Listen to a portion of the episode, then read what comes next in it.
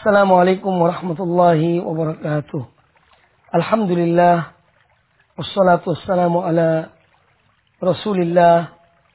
Nabiina Muhammadin wa alihi wa sahbihi wa mawala. Alhamdulillah. Kita senantiasa bersyukur kepada Allah subhanahu wa ta'ala. Yang telah menganugerahkan kepada kita nikmat nikmat yang terbesar yaitu nikmat iman dan Islam.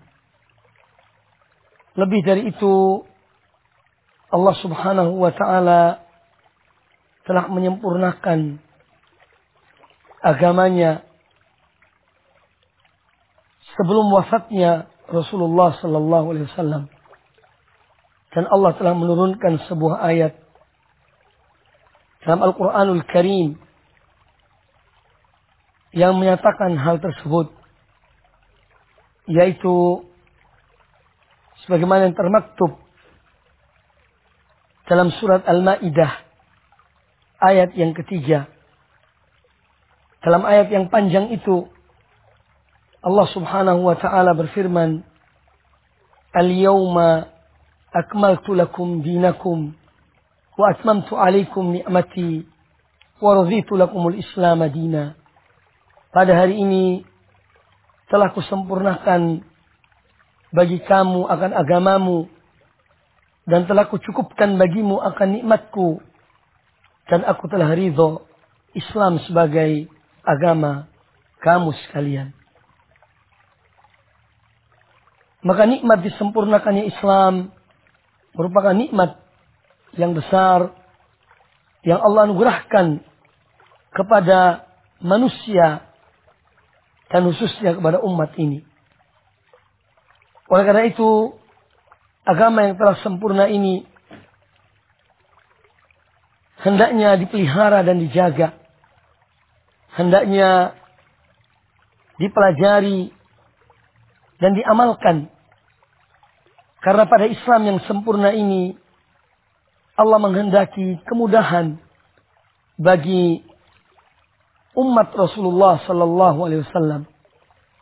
Sehingga kita melihat bahwa saya dalam tuntunan Islam, baik dalam akidahnya, ibadahnya, dan amal-amal yang diperintahkan oleh Islam yang sempurna tersebut, di sana penuh dengan kemudahan karena memang Allah Ta'ala berfirman, Yuridullahu bikumul yusra wala yuridu bikumul usra. Allah menghendaki kebaik Allah menghendaki kemudahan bagi kalian dan Allah tidak menghendaki kesulitan bagi kamu sekalian. Oleh karena itu apabila kita melihat dari apa yang berkembang setelah perjalanan Islam yang jauh dan munculnya ajaran-ajaran yang baru, ibadah-ibadah yang memberikan kesan bahwasanya ibadah tersebut bukan dari Rasulullah sallallahu alaihi wasallam dan memang bukan ajaran beliau. Kita jumpai di sana terdapat banyak kesulitan. Banyak hal-hal yang berat. Tetapi apabila kita melihat tuntunan Nabi alaihi salatu wassalam, beliau senantiasa memberikan kemudahan di dalam semua tuntunan beliau. Sebagaimana beliau bersabda, Inna dina yusrun. Sesungguhnya agama Allah adalah mudah. Dan jika kita melihat apa yang dilakukan oleh sebagian kaum muslimin yang membuat cara-cara tertentu dalam beribadah kepada Allah membuat ibadah-ibadah yang tidak diturunkan dalil oleh oleh Allah Subhanahu wa taala maka di sana kita akan menjumpai betapa sulitnya ibadah-ibadah yang mereka kerjakan. Sehingga seorang apabila ingin mengerjakan suatu ibadah dia memerlukan pengorbanan yang amat besar pengorbanan harta, tenaga, bahkan yang lainnya. Salah satu sebab adalah karena menyimpang dari tuntunan Allah dan Rasulnya. Nabi kita Muhammad sallallahu alaihi wasallam. Agama yang telah sempurna inilah yang dipahami dan dijalani oleh para salaf dan orang-orang yang mengikuti mereka dengan baik. Sehingga mereka sangat menentang adanya bid'ah di dalam agama, di dalam ibadah. Oleh karena itu, kita melihat perkataan para sahabat yang benar-benar memahami Islam ini. Di antara Abdullah bin Mas'ud radhiyallahu anhu beliau mengatakan, "Ittabi'u wa la tabtadi'u faqad kufitum." Ikutilah dan jangan kalian membuat hal-hal yang baru dalam agama ini karena telah cukup bagi kamu sekalian.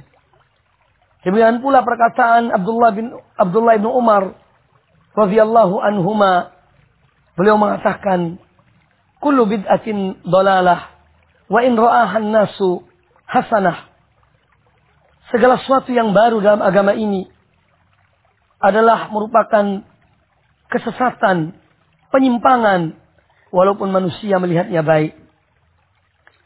Dan perlu dipahami dalam masalah ini bahwa penekanan para ulama yang berkaitan dengan kesempurnaan agama dan larangan di dalam membuat hal-hal yang baru dalam agama ini khususnya berkaitan dengan dinullah dan agama Allah Subhanahu wa taala.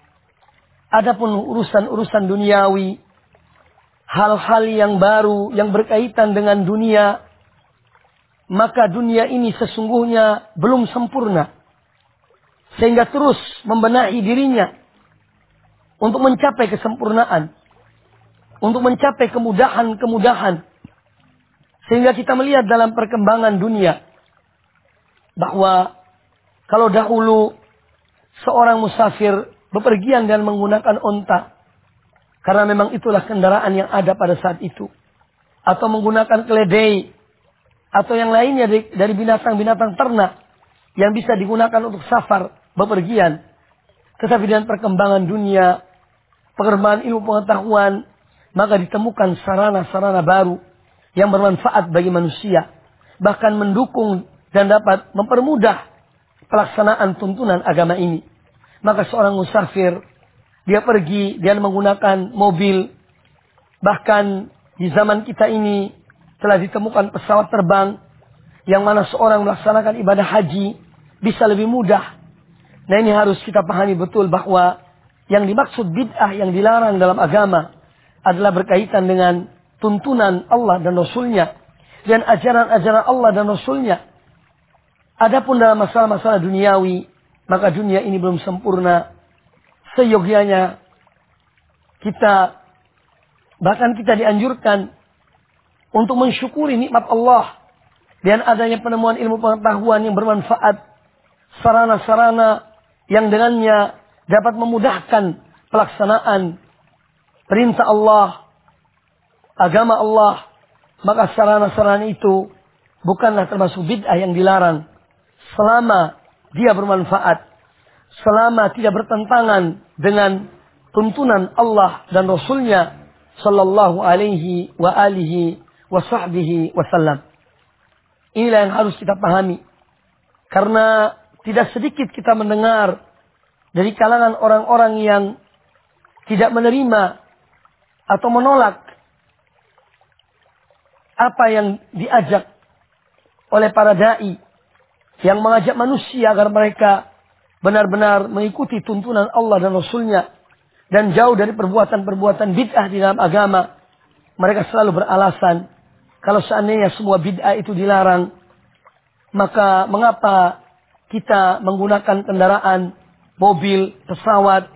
Mengapa kita menggunakan hal-hal yang baru yang berkaitan dengan duniawi ini.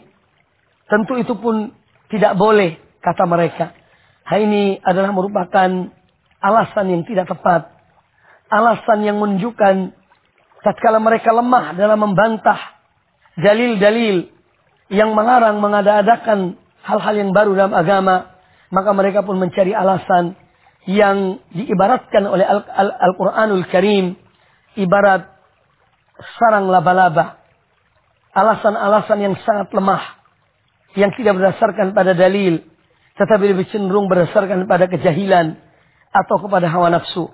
Wa na'udzubillahi min dalik. Rasulullah sallallahu alaihi wasallam bersabda, "Man ahdatsa fi amrina hadza ma laysa minhu, fahuwa raddun." Barang siapa yang mengadakan sesuatu yang baru dalam urusan kami ini yang bukan dari perintah kami, maka hal tersebut tertolak. Demikian pula sabda beliau dalam satu riwayat yang lain dalam hadis yang sahih, "Man amila amalan laisa alaihi amruna, fahuwa raddun." Maka barang siapa yang mengerjakan suatu amalan yang bukan atas perintah kami, maka amalan tersebut tertolak. Oleh karena itu kaum muslimin rahimakumullah, seorang yang mencukupi dalam ibadahnya dengan melaksanakan apa yang dituntun oleh Rasulullah sallallahu alaihi wasallam itu adalah lebih baik daripada dia melakukan sesuatu yang tidak dituntun oleh Allah dan Rasulnya yang justru akan memayahkannya, memberatkannya, oleh karena itu, sederhana di dalam mengikuti sunnah Nabi SAW lebih baik daripada bersungguh-sungguh, tetapi dalam melakukan hal-hal yang tidak dicontohkan oleh Rasulullah Sallallahu Alaihi Wasallam. Semoga Allah Subhanahu Wa Taala memberikan kepada kita hidayah, taufik agar kita senantiasa mengikuti tuntunannya dalam Al-Quranul Karim dan tuntunan Rasulnya Nabi kita Muhammad Wasallam yang dilaksanakan oleh para sahabat dan diikuti oleh para tabi'in dan orang-orang yang mengikuti mereka dengan baik. Aku lu qauli hadza wallahu taala a'lam.